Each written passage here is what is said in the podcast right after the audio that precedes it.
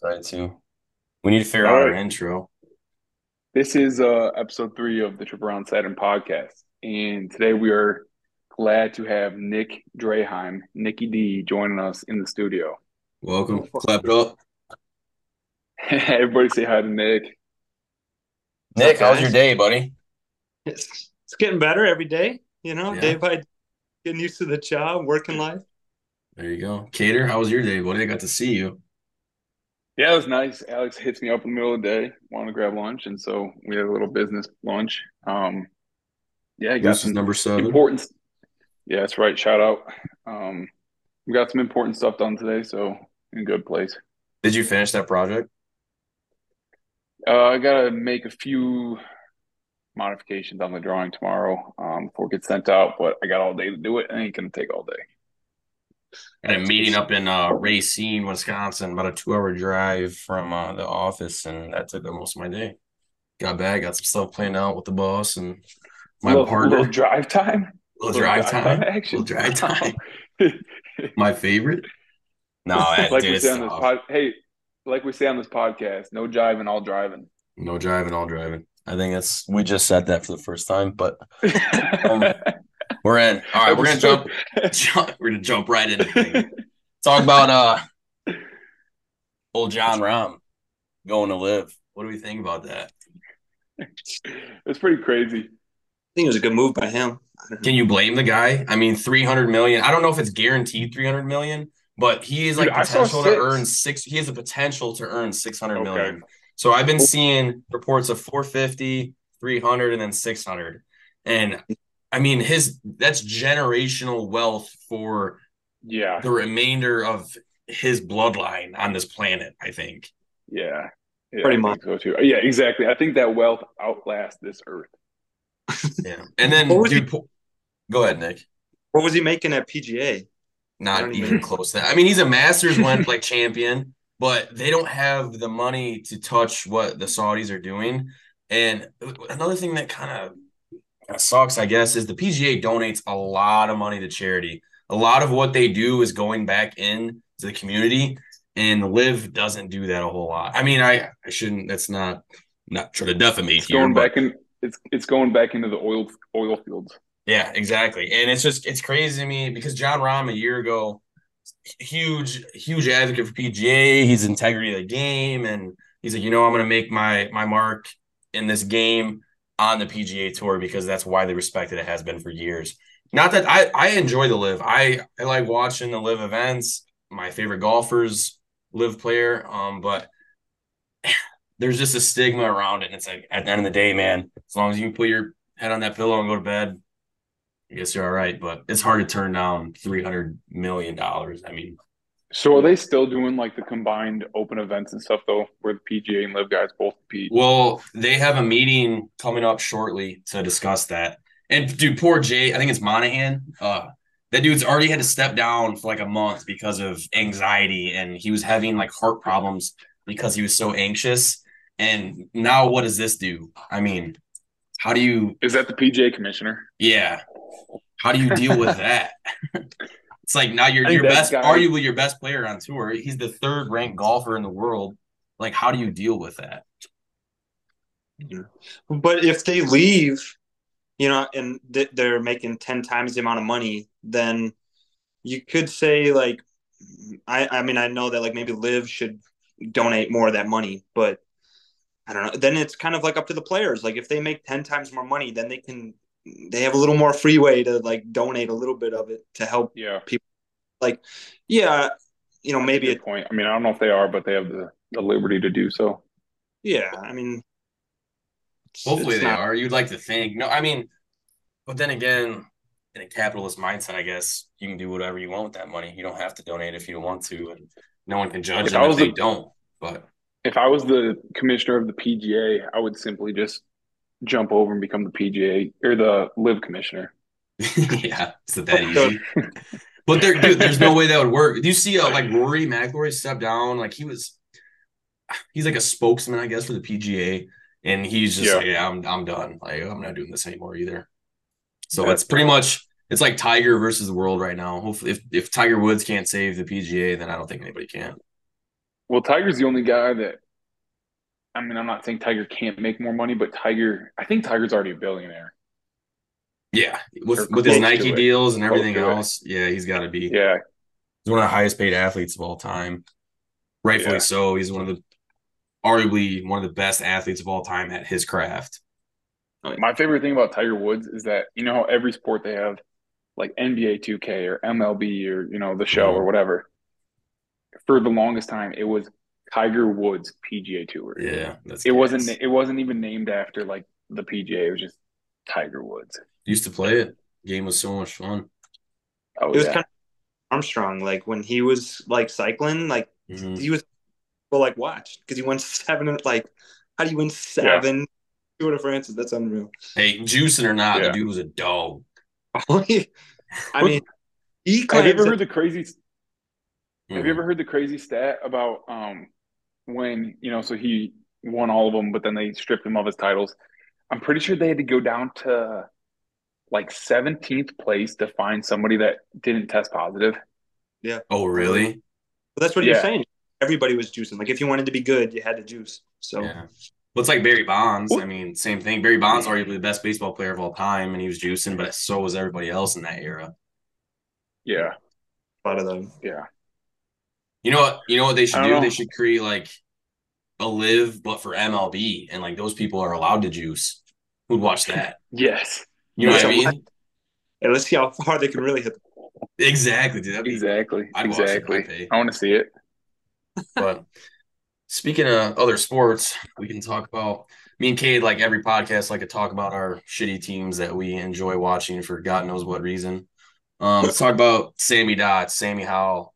Not looking good, man. Uh, I think he's leading the league in interceptions right now. I'm super high on him at the beginning beginning of the year. Not looking too good right now. I mean, he he keeps it looks like he's getting worse, but I love him. I mean, I'll still wear his jersey every Sunday for the first quarter until it start getting blown out, and then I take it off. But like, man, you know, what, hopefully next year he's got till Thanksgiving next year, and then I'm like, oh, all right, I'll get skeptical. But the dude, he slings it. Like, I don't care what anybody says, as long as he's throwing the ball downfield, he's not afraid to make passes. What do you do? He's a, he's a little Jay Cutler esque, if you will. That kind of transition. I transition. like that man. Like, I yeah, like the gunslinger. Yeah, Josh Allen, Jay Cutler. I mean, those dudes just and Brett Favre, like Oh, they're yeah. gonna throw the ball. They might throw picks, but they're gonna throw the ball and they're gonna make plays that no one else can do because they can make those passes, but just gets them in trouble at the same time as well. Well, how was Yeah. that old? I mean, like because that was Their a whole O thing with- line, you know, yeah, O line is ranked 29th in the league. Like they're terrible. I Well, mean, that's the- 20, 29th or 28th. I think the Raiders, the Giants, and then the Rams are the only three teams that have a, worse O line than them. Which I I thought I didn't think the Rams because they have Rob Havenstein and I I didn't think their O line was that bad, but I, don't know, I guess if you watch games like Matt Stafford's getting beat up, he's running around a lot, and so. But the Raiders, the Raiders are just not a great organization all around. I don't know what they got going on. Giants as well. I thought the Giants were gonna have like a middle of the pack O line. Um, seems like they've struggled this year with injuries, but the whole team has struggled in general. I mean, it's Danny Dimes got paid and forgot how to play quarterback. well, I Um, don't know. Like I think we gotta let. I think. Oh, Bro. Nick, go ahead. at least when he first came out, like he was kind of struggling, and then they like put together finally like one decent O line, and then he had like a great year, and then back to same old. So like i- Mhm. if you get a good O line in front of the quarterback, it doesn't matter who you got back there; they're not going to be good. Exactly. Yeah. I mean, I look at Bryce though, Young. He's the most. Yeah. He's the most awkward guy to watch play quarterback. Yeah. Ooh, It is Right. Danny Dimes. It He doesn't so look hard athletic. to watch him. No, No, but he's so fast. I mean, he's He got that is. going He- for him. It was like twenty one he's point miles per hour guy. last year. He is an odd guy to watch. But he He's can got it. He's he's talented. It's just he doesn't seem like he would be good. Like if you saw that dude in the street, you wouldn't. I don't think you know him from just anybody else. You think he's a normal dude. Yeah, no.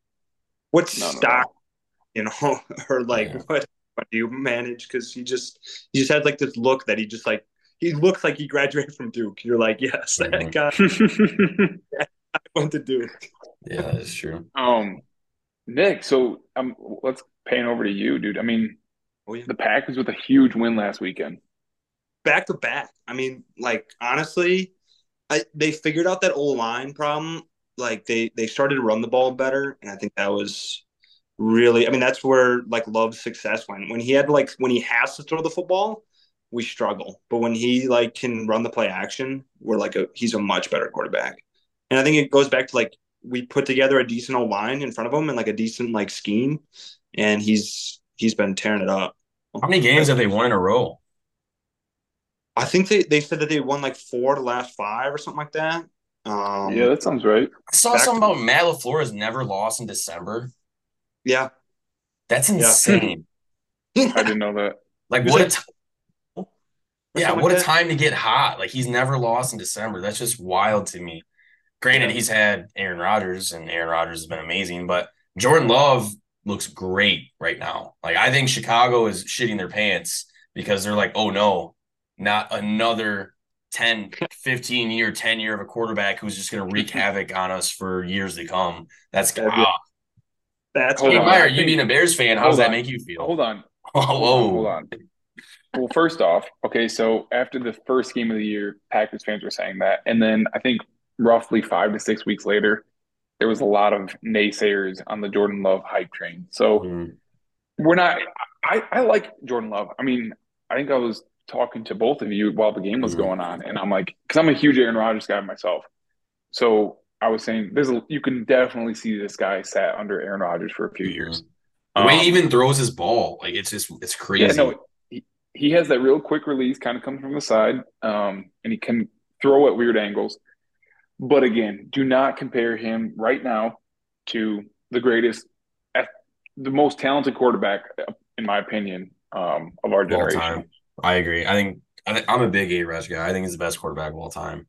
But that's obviously a biased opinion just because he's from the area. Um, But also, uh, shout out James Robinson, local native on the uh, in that game.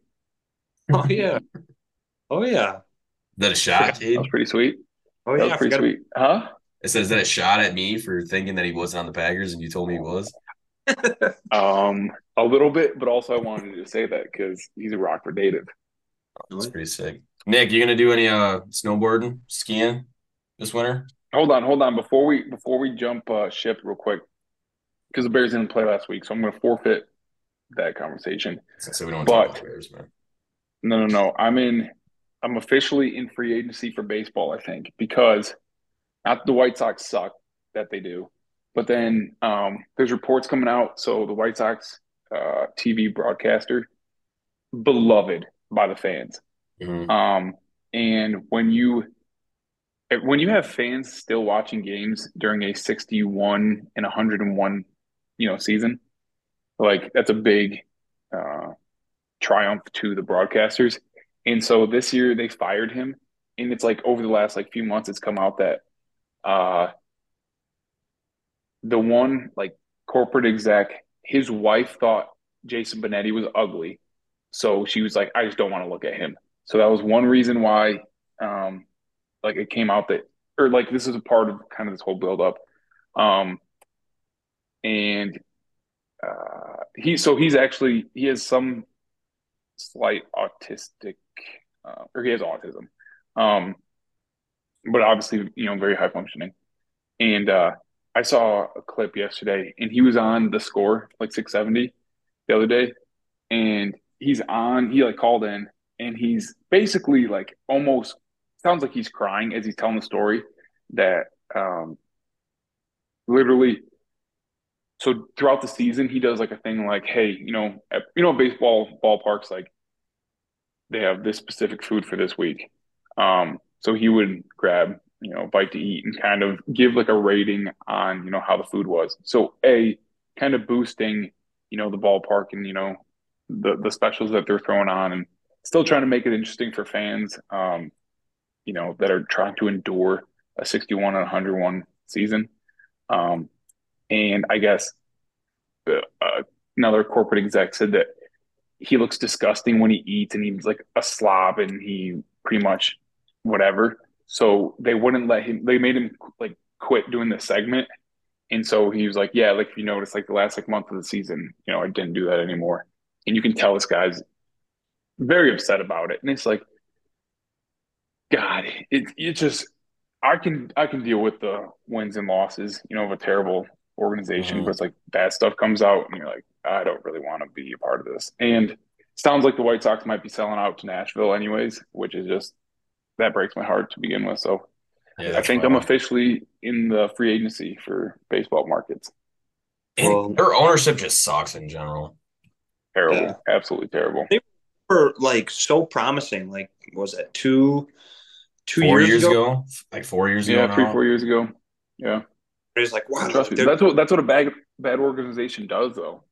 You have Yeah. all the talent in the world, and you don't win. Did they win a postseason game? I think they lost to the A's the first, the only postseason season appearance they had. Correct? No, they made it. Um, the the year after they lost to the Astros, or like they won the first three game whatever, and then they lost to the Astros the next Gotcha. uh, series.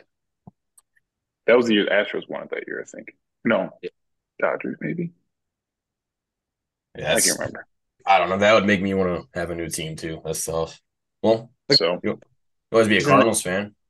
in the honestly, that's probably I'm probably a Cardinals fan up next, just from my my ties to Missouri, my ties to Missouri in the South. It's been rough. You're coming at a bad time, but Hey, what do they say? Buy low, sell high. exactly, you're coming at a bad time. But I think we signed some pitching. Yes, our average rotation is 37 years old or something like that. but we got And some pitching. after we lost Adam Wainwright. I know. Thank. Oh, I that- love Wayno. Wayno, you're awesome. Grateful for all the years you got to watch play baseball. But I'm happy your old ass retired, man. It was time for you to get up out of there. yeah, it- oh my goodness. But you know. what were you gonna say, Nick? You're gonna t- say something, and I cut you off. My bad. But No. Or I was just saying, like when uh, the White Sox played the Yankees in that Field of Dreams Classic, I was like, "Hey, I might be a White Sox fan." yeah, that's how I felt That's too. what we all were thinking. and then and that's the only team, by the way, that's the only team that should have ever played at that stadium. No one else, the Cubs and the Reds playing there.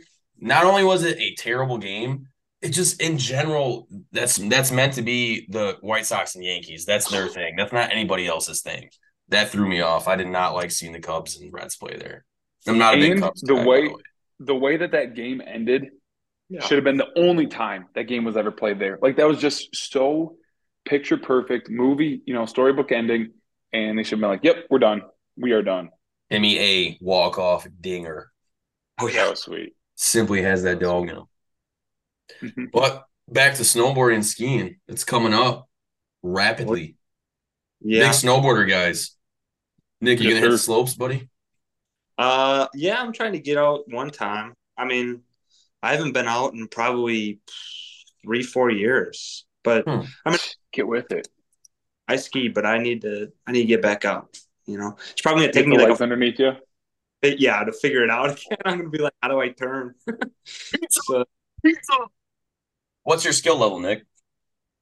uh, I suppose it depends on how long I'm out there. Uh, when I first started Oh, out, yeah. it started like I've never skied before in my life. And then by the end, you know, like I'm, I, uh, I'm usually skiing like, you know, double blues, some easy blacks out, you know, in like Colorado and stuff. So I, I can do all right. I can't like hit moguls and stuff, but I, I can, you know, if I hit a mogul, I'm just, Yeah. I'm soaring through the air. But Okay, you ever tried to ride think uh, most people, though. moguls on the snowboard? Yeah, it's not Uh, fun. it's not. don't fun. you like, like You pose can't. up? You can't. Yeah. You can't ride snowboard on the moguls, dude. It's impossible. You just all you do is like you get airtime and then you land on like the top of a mogul and then you just end up falling every time. That is not for snowboarders. I will say that. Yeah. Not a big. Um, you one place I've been looking at. Uh, shout out uh, Shad Sutherland. He showed me this place in the UP called Mount Bohemia, which so I think they own the whole mountain, and you can basically ski off every side of the mountain. So they have like you know north side, west side, whatever, and uh, they're all blacks and blues, and um, and then they also have you can rent a snowcat. And so they must own some like backcountry land. And you can rent a snowcat and they'll literally take you up, you know, on the backcountry to the top. You get to go down it, whatever, and then you get to the bottom, like they'll take you back up on the snowcat. That's pretty That's- sick. Yeah, That's it's like what's the what's the thing that like it grooms the mountain? Is that a snowcat? Is that what that is or no? isn't it? Uh, yeah. I mean, it's similar to that, but a snowcat doesn't have the groomer. Like this wouldn't have the Okay. groomers on it. You know, it's pretty much just yeah. Were you with me What? when the guy uh was driving the snowcat and I wasn't even in front of it? Like I was off to the side going down the mountain. And he stops it, like he drives up to me when we get to the bottom of the oh mountain. yeah, yeah. And he's yelling at me. He's like, Do you think we want to see you underneath this machine? And I'm like, What are you Yeah. talking about, Where- man? was that last? Was that last uh, New Year's? yeah, Devil's Head. Yeah. And I understand, like he didn't want me to get close, so he's just looking out for me. But it's like, dude, I, I don't think I was within 50 foot of you. Yeah, he was overreacting a little bit for sure. But I get it. But- definitely a dangerous. I would like to. I would like to get up to the UP one time this winter, just because. Oh man, it is just tough to to ski these northern Illinois, southern Wisconsin slopes. ice, just ice everywhere, face snow, slush. Yeah, Yeah. and there's like a so because you you have to go on like a weekend or like a a Friday night or whatever, and then it's just packed, and there's like Yep. never skied before, and there's people like think that like the shit, and they're gonna be doing all kinds of crazy shit on the mountain, and yeah, That's me. lots. That's me. that that's me. That's me Yeah. and We get bored, and then we're like, all right, we're hitting the train park, and then we just break shit. There's a reason I, I wear a helmet, and I got like four of them. You guys I didn't get- see me last I've year when I tried jumping on the picnic table. Oh yeah, Cade cat- catapulted himself in the ground. His board got caught It was on the table. For the next two months after, my shoulder was so sore. Oh, Got a little hyperextended. oh yeah, that's electric. But Nick, buddy, let's talk about uh some of what you've been We doing the last year or so. Yeah, we're gonna get into it. Yeah. Yeah, let's get into it. Get real weird.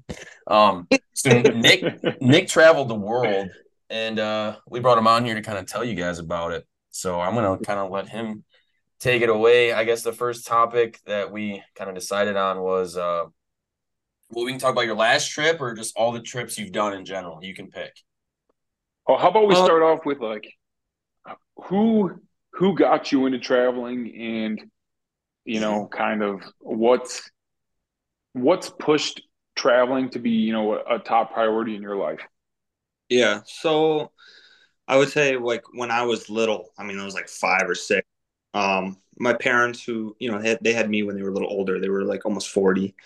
Um, and they wanted to travel. My dad was like, "Oh, you know, we're going to always take road trips and stuff." And they would take trips when I was like born, you know, without me and they'd leave me at my grandparents forever. And then when I was older enough to do it, they started taking us. And I was just like, I grew up like, you know, on planes and like flying to new places and like not knowing the language and having to try all kinds of different foods. And, um, and then as I grew up, I was just like, that was just the norm. And I thought it was pretty cool. Um, and of course, like other people were like, oh, that's pretty cool. But I never really like talked about it much.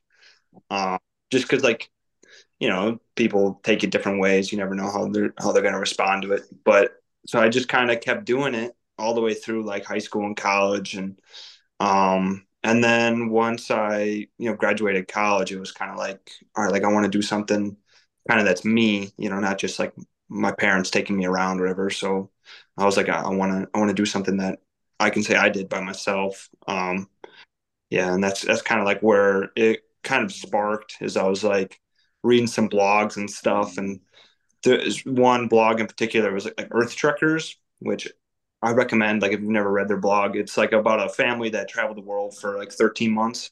And I read like the entire blog. Like, I, they have like millions of views, and I was definitely a few of those clicks. um, and so I just started like reading like again and again and again and again. And I was like, you know what, this is sick.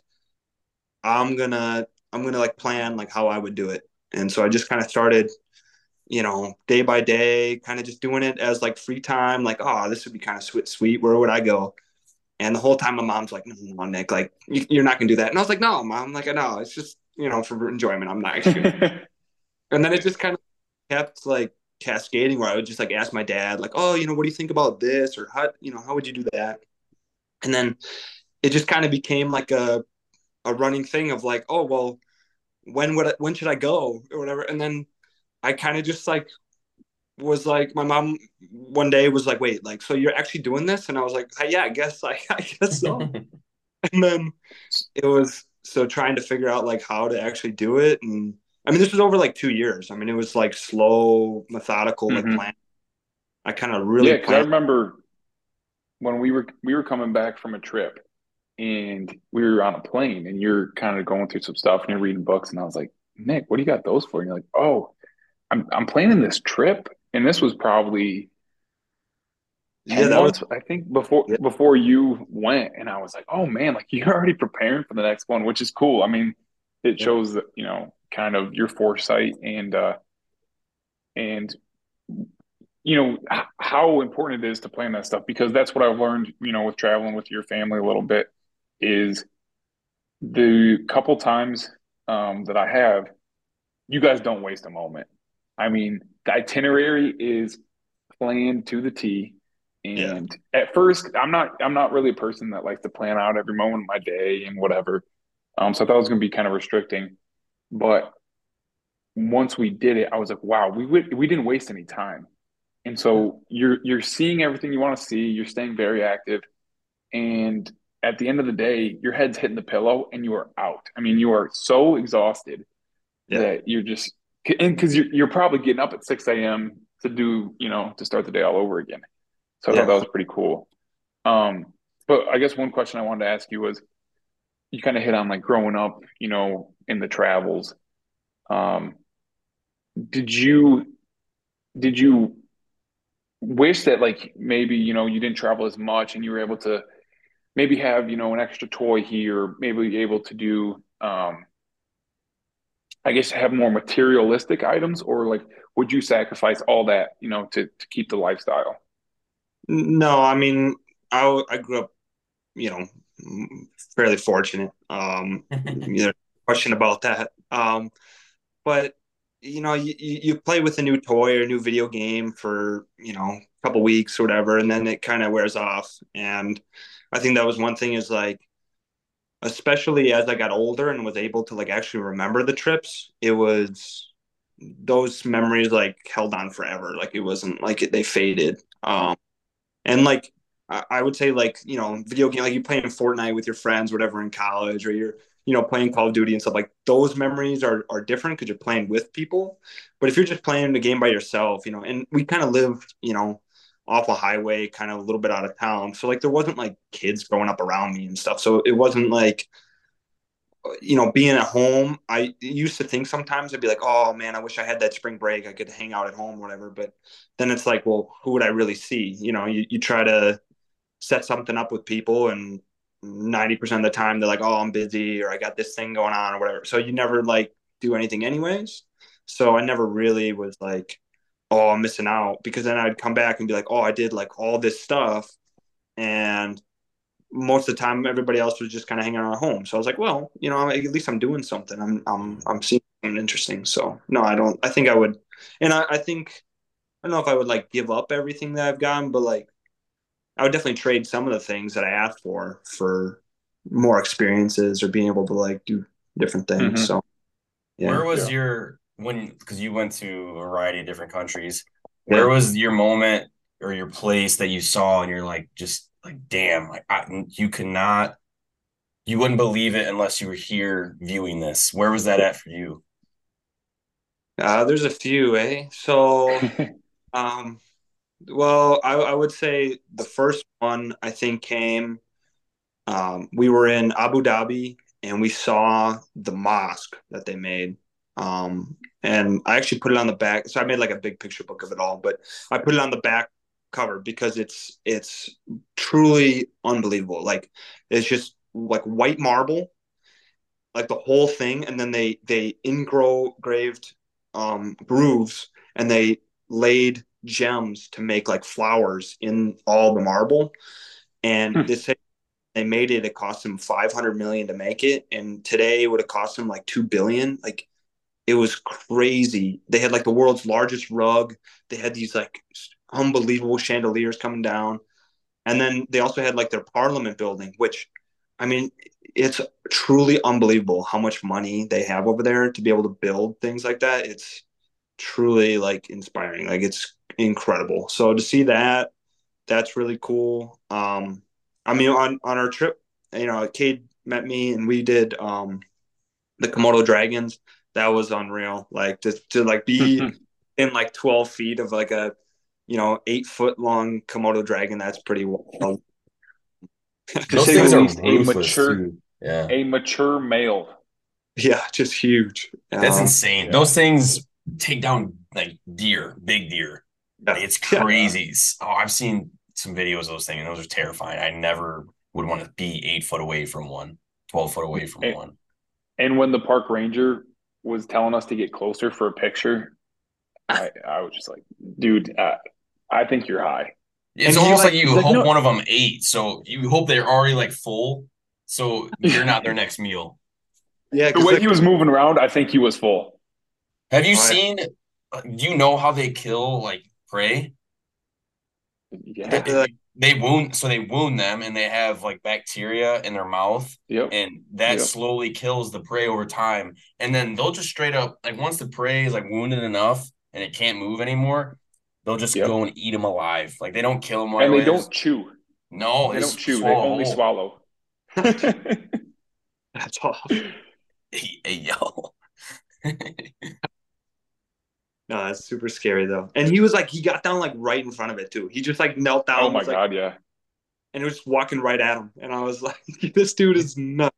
Didn't you guys say Yeah. that um someone went missing and they think they got ate by a Komodo dragon? No, yeah, they found Yeah. like in- It wasn't think. Yeah, they knew. They knew what guy And then got bit because he like strayed too close, and then he couldn't make it back to like a hospital, and they couldn't treat him in time. So like two people have died like in the last like seven years there. So yeah, Mhm. Yeah, and this dude was trying to get you guys to get closer. I'd been like, nah. Yeah, pre- pretty Also, just- metal. I would show him my camera and be like, hey, this this thing zo- zooms in, dog. I'll be fine right here. yeah, point five, five All right. times. so that's two places, Nick. What's the third one, buddy? Um, gosh, India is pretty crazy. Like when you just see like the bustle, the crowds, um, you know, just like the just the vastness of like how many homes and people there are, and like how they all get around, all the cars and traffic, and you know, um, and then to like step away and like we did a, we drove like four hours south of Delhi, and we went to Ranthambore National Park and we did so then it's just like nothing you know just wilderness. And we did like the tiger game drives. That was wild to see like mm-hmm. you know because when you see like safaris are so cool because it's like oh you know yeah i've seen a tiger in the zoo whatever. But then when it walks right next to you you're like that thing could just eat me right now if it wanted. It could just mm-hmm. jump far you know because they can just leap. And so that was so cool to like see them walk around. I think that was that was pretty impressive There's a video right now of a tiger. He's he's in a zoo, obviously, so he's he's not tame, but he's captive or whatever. What what's the word? In captivity, yeah. And um he picks it's a 50 gallon drum and it's in the water and they they they chew on it and play with it. He his jaw strength alone takes a bite of it and picks the whole 50 gallon drum out of the water and it's full of water. It's Yeah. just insane, like how strong those animals are in their jaw strength. I just, yeah, you're done. So, like, if you ever get like, because you hear about them killing people in India, Nepal, or whatever, and it's just they're crazy animals. They're built for that specifically. they're terrifying you know and to like walk around they're just like yeah, yeah you just like walk from to here to the meal hall i'm like no like what? there's no fence out there they're like no but they don't really come around here i'm like how do you know Sounds a lot like the Komodo dragon guide. He was like, "Oh, yeah, it'd be all right." yeah So, uh, Nick, you ended up in Bangkok as well, correct? Thailand. Oh, yeah. How was Mhm. that? bangkok's great i mean it's Whoa, whoa. it is huge but like that's the great thing about those cities It's like hey yo. but they're so safe they're so like Full of ladyboys. they're uh, I can, Did you did you dabble? Did you dabble? In the Lady Boys? Is that what Yeah. Yeah. Absolutely not. All right. Nick, this is a safe space, buddy. I did hear that a um, a certain Australian prime minister was uh, spending quite a bit of time over in Thailand. Did No. hear that. Yeah. So What do you do?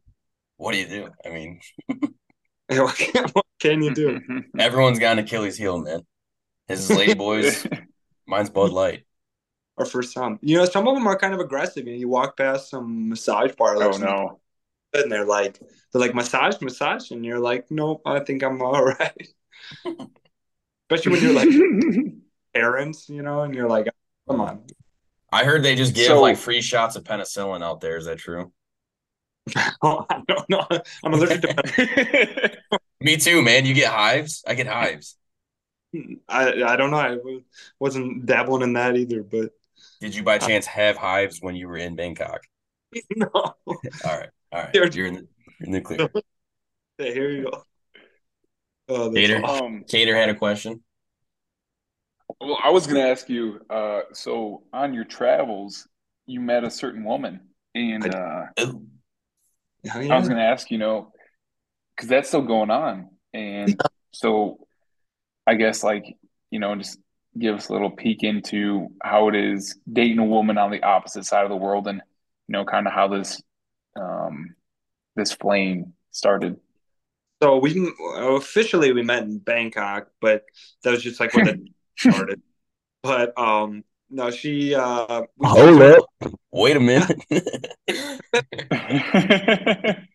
No, we were doing a we was doing a trip in um, Southeast Asia with two of her friends, and uh, the same trip that I was doing, and so we just kind of like were traveling, you know, Cambodia, Vietnam, Laos together, and um, no, I, I would say she was she was the best part of that trip, and um, you know, we got pretty close there, and then I was supposed to go after that month. I went to see Cade in Indonesia, and then after another month in um, Australia, I was supposed to go to New Zealand, and I like hadn't booked my ticket yet, and so I was like, oh well, it, it would probably cost like a bit more to fly all the way to South Africa because that's where she's from, but I was like, but then I have free accommodations, whatever, and so I was like, called my dad up, and I was like, ah, you know, what do you think about what if I just ditched it and called an audible, and he was like, yeah, go for it. So I was just like,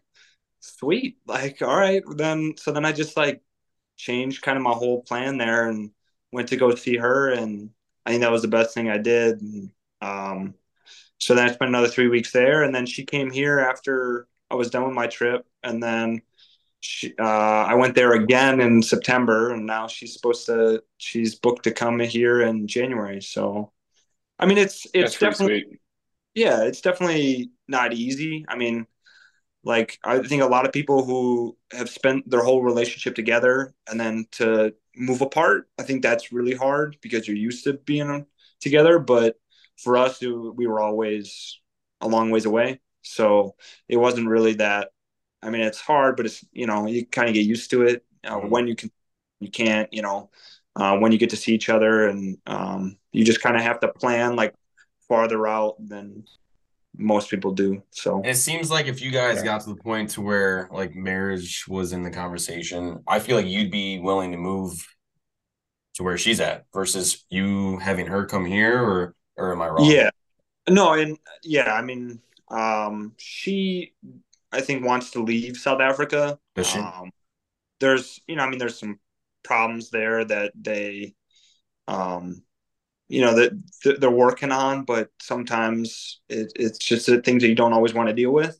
Mhm. and he wants to go to school either in the U.S. or Europe. And uh, I mean, I, I was trying to get jobs in, in South Africa, but you know they they didn't want to hire. But I was like, I think it would be so cool, you know, because again, it's it's fairly cheap for us. I mean, it's really cheap for us. So to to go there, if you get a job that pays kind of similar to a U.S. wage, I mean, you're you're chilling over there. So Mhm. and some of those some of the places in South Africa are gorgeous. I mean, Mhm. um, George right on the coast is unreal. Cape Town's beautiful. Kruger National Park's unbelievable. So so there's some really great places in that country. I think, um, but yeah, I would definitely move to like you know Europe or something. I, I think I want to anyways for a few years, but I think um, yeah, I would if she moves somewhere. I think I, I would at least try to move Mhm. there for. Yeah. Yeah, that's pretty cool. Um, I guess one question I wanted to ask, I guess for probably anybody that's listening to this podcast, you know, the two people, maybe three. Um, if you just because we've talked about kind of some highlights of your trip, um, if you want to briefly just cover, you know, all the countries and um, stops you made, you know, for people that are maybe interested in going to maybe not doing a whole trip like you did, but you know, going to some of these countries, and um, if there's any like you know you kind of hit on some highlights of the trip, maybe some places people should not be visiting. Um. So I would say, you know, if if you're like super interested in a place, go to it. Um. There's levels to it. Like India, I don't recommend for your first trip. It's a lot. There's it's um you know to see that level of poverty and to see that bustle and crowds and like um you know people are super especially in the US are used to their nice fancy toilets and their sanitation and you know and stuff and so you will see st- stuff and have to experience stuff that like you might not be ready for so work up to it um you know go to Europe first go to Eastern Europe and then you know do Southeast Asia or South America and then work up to it. I, I mean, it's an incredible country. Some of the best food I've ever had is there. Um, but you know, just be a little, a little wary. You know, before you go in, understand that you can't really be a prima donna, prima donna when you go there because it's, um, but it's real. You know, that's it's real life. It's it's opens your eyes to like how good you know you have it when you live in a first world country. Um, and then you know, I mean, it's just kind of like what what you're into. I mean, I I went to some places in uh, like Bolivia, which some of the cities are just kind of all right, you know. Um, but then it has like highlights like the salt flats, which are unbelievable. So um, you just kind of got to research it and be like, uh, I think another big thing is like, oh, you see the Instagram pictures and you're like, that's that's so cool. I want that picture, and then you realize that like, oh, there's really not anything else to it. Like they'll they'll go to like the Leaning Tower of Pisa, and they're like, oh, I want the picture, and we're gonna spend three days in Pisa, and then realize that there's really not a ton to do there. So you got to do your research and be like, okay, yeah, these are the things I really want to see. Oh, this is touristy, or this is like a, a good amount and stuff. So um, there's not really a whole lot of places out there that I've been that I'm like, oh, I wouldn't go there. Uh, you just got to be sure about your safety in certain places and be sure of what you're getting yourself into. So, Nick, is Sweden on your bucket list of countries to go to? yeah, absolutely. Um, I definitely want to go to Stockholm. I definitely want to go to Norway and, and see the fjords and and I mean, I, we have family that live in like outside of Oslo and stuff, but Mhm. um, I definitely want to get over there. And I mean, Iceland. Iceland is Iceland's Yeah. on my bucket list. I Iceland, Sweden, that region, I just I want to go to so bad. I guess I that's where my roots are from. Um, Yeah. I think it'd be just amazing to experience those countries. Right.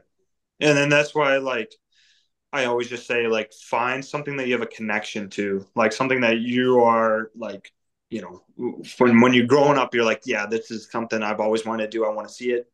And then you can just, you know, start from there because then you're going to have a better experience than if I just say, hey, you should go here.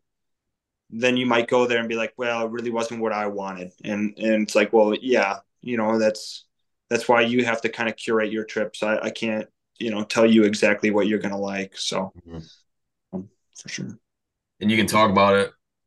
This is for anyone. Um, you can talk about it, talk about it, talk about it, but it's the matter of fact of just doing it and actually like doing research on where you want to go and what you think about and what you like and tying that to a place that you're interested in and just scheduling it, buying a ticket, going and doing it. That's that's half the battle, and then figure it out after that.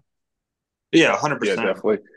And one thing that I've learned on my brief travels is, I mean, you most of the time you go somewhere because there's a highlight or you know a couple destinations, um, but to me, the best part of my travels have been just trying and experiencing the you know the cultural things um, more than you know just getting to the uh, Mhm.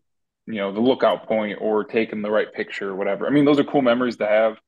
Um, you know, when you can you can look at them, you know, when you're done, but it's like the food you tried or the um, people that you were able to talk to or the you know the the goofy night out that happened because you wanted to go to you know try a bar out in you know the middle of somewhere. Mhm. um you know those are the, those are the pretty cool memories that you can't you can't plan those. Um like i would say uh one of my favorite things was when nick and i um, were in singapore and trying the hawker markets um i mean it's definitely a big you know kind of ticket item in singapore uh that tourists do but it's, it's also it's it's not you know it's not touristy while you're doing it. Like we were sitting down eating lunch right next to everyday people um, that were on their lunch breaks or eating dinner because that's a big thing in Singapore. Like they don't really buy groceries and cook for themselves a ton. They just go to these big open air food courts for the most part, and you get unbelievable food. I mean, like world renowned food. Um, so I thought I thought that was pretty neat, and just kind of opened my eyes to, um, you know, diving into the culture. Kind of, you know, is the best thing you can do. That's probably my favorite part of any vacation, no matter where it's at, if it's in United States or if it's in a different country.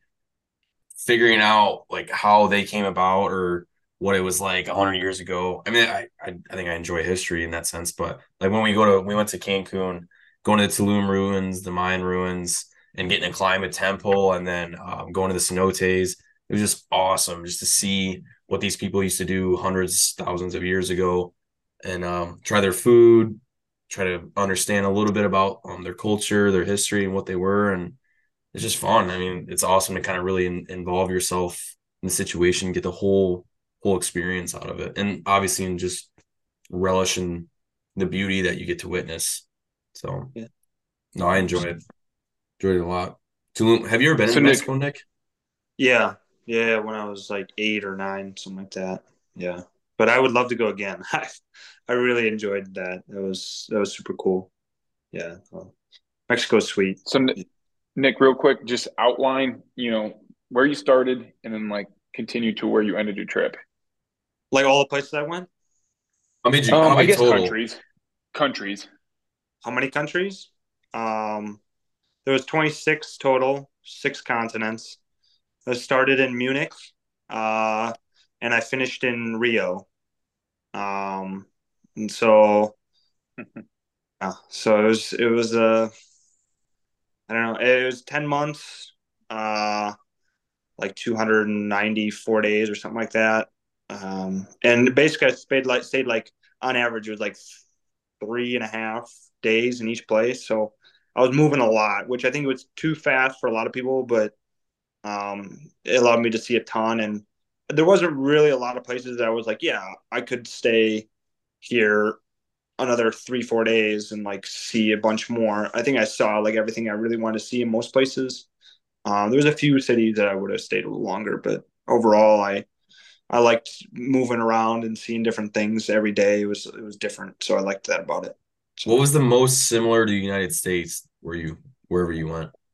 uh, Australia? I mean, they're they're pretty. They you know they watch all the American movies. It's very like U.S. clothing and dress, and Mhm. um, they really like American culture a lot. And I think Americans like their culture a lot. So Yep. we we tend to get along pretty well. So Mhm. Did you uh, meet any Aboriginals? Yeah, went out to Uluru. There was quite a few like that hang around. I actually donated my shoes to some of them, so that was That's See, cool. but the, all, Australians do not like them at all. Like they they do not get along. right. Well, and that's you know because they were kind of they were pretty brutal to them, you know, like as we were to our natives. Um, Yeah.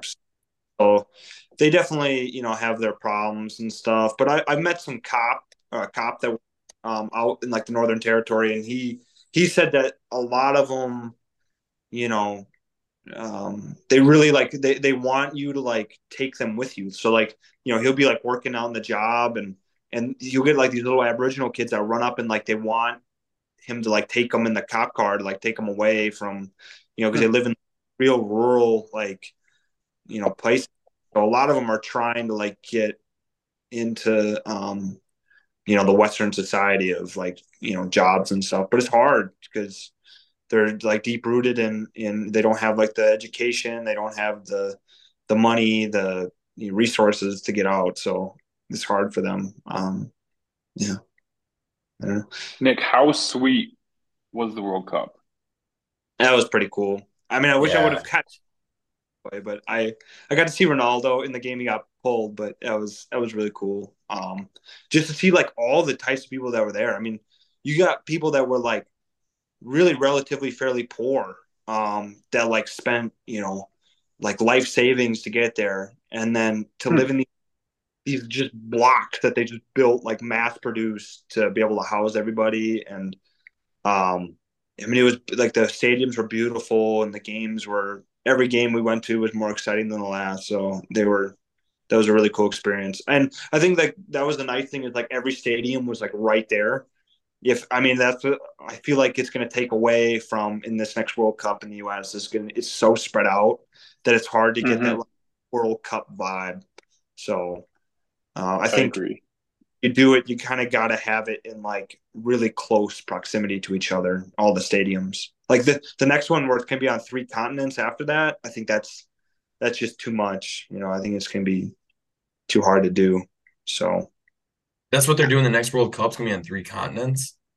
Yeah, well, the next one's in North America. Yeah, then the one after that, I think they were gonna do. It was gonna be like Argentina, Chile, Uruguay, and then it was gonna be like Morocco and and uh, or I think it was Ukraine and like Morocco or something like that. It was gonna be like three of them. Wow, three That's weird. Yeah, I don't like. It's a lot of travel. Yeah, that's. Yeah. Well, even you look at this is Americanized, obviously, but the football games that are in um that are like over in England now, the people yeah. who have the teams who have played back to back games there, the team who has been there for two weeks in a row, I think went like won every single time just because their bodies are finally adjusted from the travel and they're not jet lagged anymore. I mean, the team who always was there for two weeks, and even the NFL came out and said, "Yeah, we're trying to experiment and see like if this plays a role." And obviously, it's going to play a role if you get settled in anywhere and get comfortable. And there's a team who just flew in, you know, the night before, two nights before. Yeah, the team who's been there a while is probably going to end up playing better. So, but that, I just, yeah, I think it was also, it was also like the teams that would play over there they would always lose the next game when they come back. Yeah, because then again they're they're jet lagged. They're just jet lagged, and yeah, exactly. Yeah. Um, Nick, because we're kind of coming up on the end here. If you could give people, you know, one one piece from your traveling, what would it be? What would your thing to like to do what you did to experience what you experienced? What's your advice for them? Uh, just just do it. You know, stealing Nike's thing is it. I didn't realize like kind of what I was doing until I was already doing it. And then I kind of got out there and I thought that everything was going to change and like be this like mystical different place. And a lot of it is the same unless you change how you're going to act. So, you know, get out there, try the different things, try the different foods, be outgoing, try to talk to people. Um, you know, do everything that you want it to be, try to go out and make it happen because it's not just going to like magically happen. And I think that mm-hmm. when I realized that and started to do it like that, then everything kind of started to click the way I wanted it to. So, yeah. That's a good oh, piece yeah. of advice. Um, just, I guess, as our kind of a natural conclusion to this. Um, so, how was, you know, you're adjusting to life back here? And I guess, how's that going for you? You know, from going from living this very fast paced, um, you know, somewhat high adrenaline lifestyle to, you know, kind of slowing down? Well, I mean, it, it's definitely interesting, you know, to to get a job and to start working. At first, you're like, oh man, like I miss it. I miss just like kind of doing what I want to do and stuff. But um, once you kind of get into it and you start to learn it and you, you get your routine, then you start to love like the little things and you, you enjoy like being home with your family and and getting to see friends more. And um, I think that that's You know, I, th- that's the part you miss because you you know you meet somebody on your trip and then you leave right away, and so it's that's what I like about um, as as great as all that is. Um, generally, you know, travel comes to an end at some point, and so you have to enjoy where you're at, you know, and, don't mess with that. And, yeah. Cool. All right. Well, I think I think that's well said, and we'll probably just put an end to it right there. I think that's wraps, boys. Nick, we appreciate you coming on, taking a trip around Saturn with us. Uh, not everyone gets the experience that You're you're our first friend that got to be on here. It makes you feel better. You're the Yeah, most so interesting you- friend that we have. Also, that makes you feel better And we started out hot. Started out hot, and you know what? I don't think we can regress. We're not going backwards. So anyone, anyone who thought that you're coming on here, you're not. You're not. if you haven't traveled the Nick is- world, you're not getting on the trip around Saturn. Nick gets to say he's traveled around Earth and he's traveled around Saturn. There you go. Oh, that's Boys and No, girls, we really- Oh, yeah. appreciate it. Nick, we appreciate it. Kate, I appreciate it, buddy. yeah, Yes, sir. Until next time. yeah. All right. See Bye, everybody. Peace.